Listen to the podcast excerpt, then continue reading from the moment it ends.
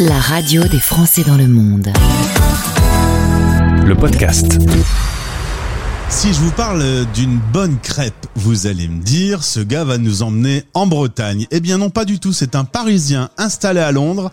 Et on va parler ensemble avec Laurent Barbier qui est avec nous. Bonjour Laurent. Bonjour. Alors là, voilà, on a une belle histoire à raconter. L'histoire d'un monsieur qui va suivre sa femme. Alors rien que déjà ce point-là, il est euh, assez rarissime. On a plein, plein, plein de conjointes qui suivent leur mari. Et là, ça a été l'inverse. Tu as suivi madame.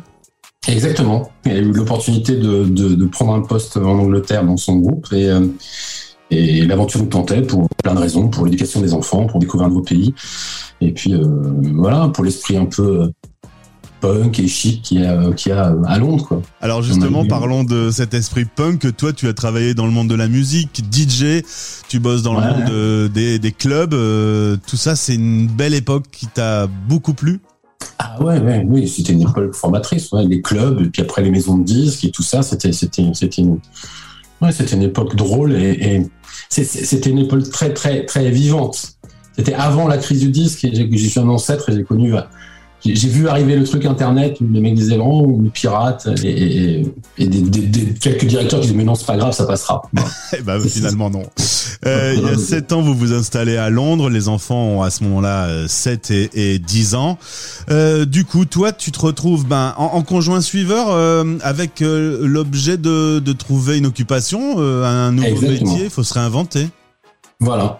C'est complètement, c'est complètement ça. J'avais commencé déjà à Paris à tester un peu la restauration dans une petite euh, petite échoppe que j'avais ouverte et euh, et l'idée, c'était de prendre son temps et de remonter ici, le temps d'apprivoiser la ville, de, de, de, comprendre dans quel quartier il fallait se poser, quel était le flux des gens, quels étaient leurs désirs, leur mode de consommation, etc.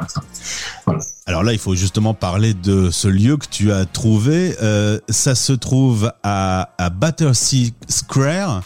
Tu me dis qu'il n'est ouais. pas un endroit qui est très très fréquenté, très passant, euh, mais par contre, c'est à côté d'une école française et à côté d'une école euh, fréquentée par euh, notamment la famille royale, s'il te plaît, et pas mal de stars. Et donc, ouais. raconte-nous un peu le repérage que tu fais là-bas. Euh, si se raconte cette, cette histoire, c'est quand on quand on repère un lieu, euh, on, vient faire un peu le, planton et regarder le flux des gens. Euh, et, donc je me suis pointé un matin pour regarder qui venait, euh, notamment dans les écoles et qui passait devant ces boutiques et serait susceptible d'être client. C'était un matin un peu sombre, euh, comme il existe à Londres parfois. Il, il pleuvait beaucoup, comme ça arrive parfois, pas souvent à Londres. Donc j'étais vêtu d'un imperméable et je regardais des enfants qui avançaient dans la rue. Donc je me disais moi c'était bizarre.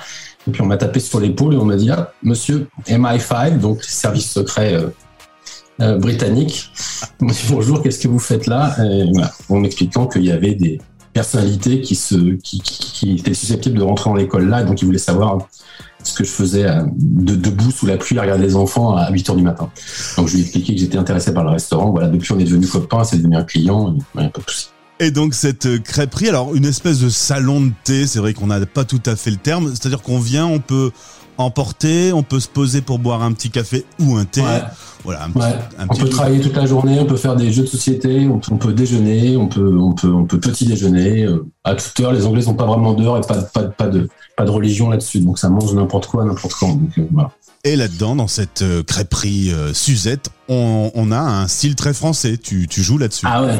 Oui, oui, oui. On est fiers de nos accents et puis de, de, de, de ce qu'on sert euh, à manger particulièrement. Nos viennoiseries, par exemple, viennent surgelées de France, du nord de la France d'ailleurs, euh, d'une vraie boulangerie. Euh, notre pain aussi, notre pain est français, nos, notre farine est française.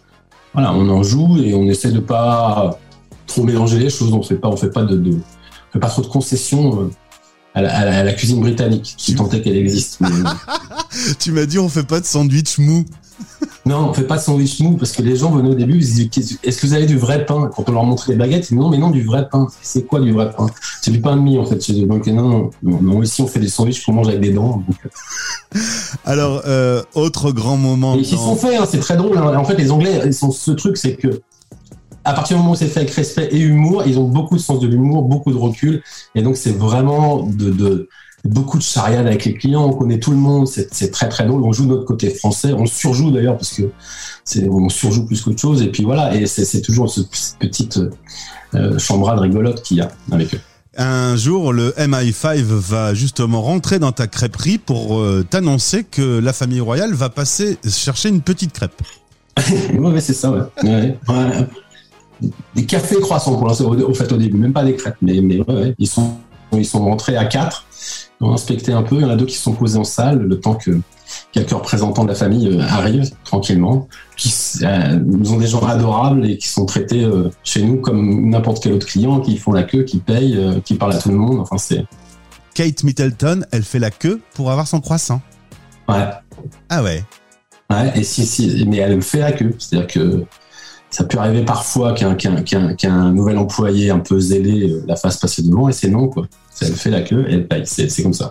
Eh ben, non, l'idée, c'est qu'ils soient traités comme des, comme des clients normaux. Et d'ailleurs, c'est des clients normaux et vraiment adorables et très bien, élevés. Pour avoir fréquenté le milieu de la musique, euh, on peut être une star et avoir envie d'un croissant, c'est pas incompatible. Et, justement, d'être traité comme un client normal, à mon avis, ils apprécient. Exactement. Je pense que ça, ça, ça, soulage.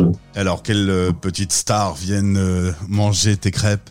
Alors, quelle star on a euh, dans, dans, celle que j'arrive à reconnaître, parce que moi je suis vieux et que en plus j'ai pas toute la culture euh, anglaise. Euh, euh, mais on a Hugh Grant qui venait beaucoup pendant un moment. On a eu Florence the Machine qui venait, enfin sans les machines, mais Florence. Euh, on avait, euh, ah, on avait les Français, Olivier Giroud par exemple, Patrice Evra qui venait pas mal parce qu'il habitait juste en face pendant, pendant la pandémie par exemple. On était resté ouvert. Euh, euh, un ancien Lillois, Joe Cole, qui jouait, qui jouait, qui a joué un an à Lille, par exemple. Joe Cole, il vient tout le temps. Il est super sympa, ce mec, l'après-midi. il vient au moins trois à quatre fois par semaine. Enfin, je sais pas, je peux, voilà. voilà. Laurent, on va parler euh, d'un truc qui peut être un peu plus douloureux. On n'est pas sans savoir qu'on vient de traverser entre euh, l'Angleterre et la France deux périodes difficiles, pandémie et Brexit. Est-ce que ça a changé ah. quelque chose pour toi? Alors, la pandémie, oui. Le Brexit, pas vraiment. Le Brexit, c'est, le Brexit, c'est gênant maintenant pour recruter du personnel. Parce que plein de gens sont partis, les étudiants qui étaient là avant sont partis parce que maintenant il faut un vrai contrat de travail, un visa pour rester.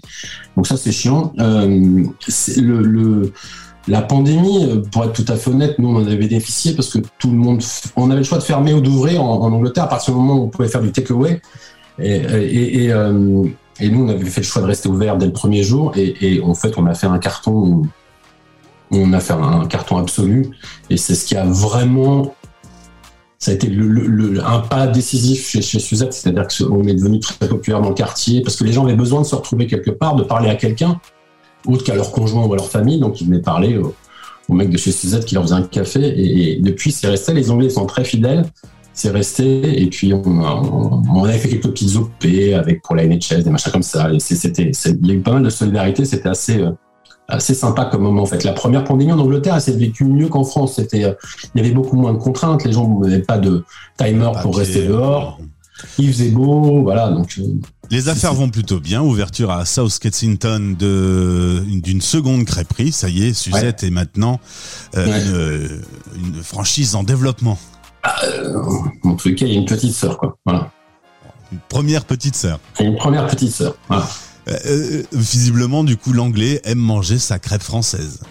Ah ouais, quand il, met du temps à s'y mettre. Euh, la crêpe, il connaît, mais la, galette, il a plus de, plus de mal à comprendre ce que c'est que ça. Enfin, c'est une question de culture. On ne travaille pas tellement le, blé noir en, Angleterre, donc donc c'est. Mais une fois qu'il goûte, ouais. Je pense qu'un peu tout le monde, je connais peu de gens qui aiment pas les galettes en fait. En tout cas, ça m'a ouvert l'appétit. Merci Laurent d'avoir répondu euh, à nos questions. Merci Laurent, bonne chance euh, pour ce développement. Bonjour à toute l'équipe. Merci Gauthier, à très bientôt. Les Français parlent au français, l'émission qui relie les expats, parrainée par Bayard Monde. Suivez Bayard Monde sur Instagram. Parce que la lecture n'a pas de frontières, les magazines Bayard Milan vous suivent partout dans le monde. Recherchez Bayard Monde tout attaché.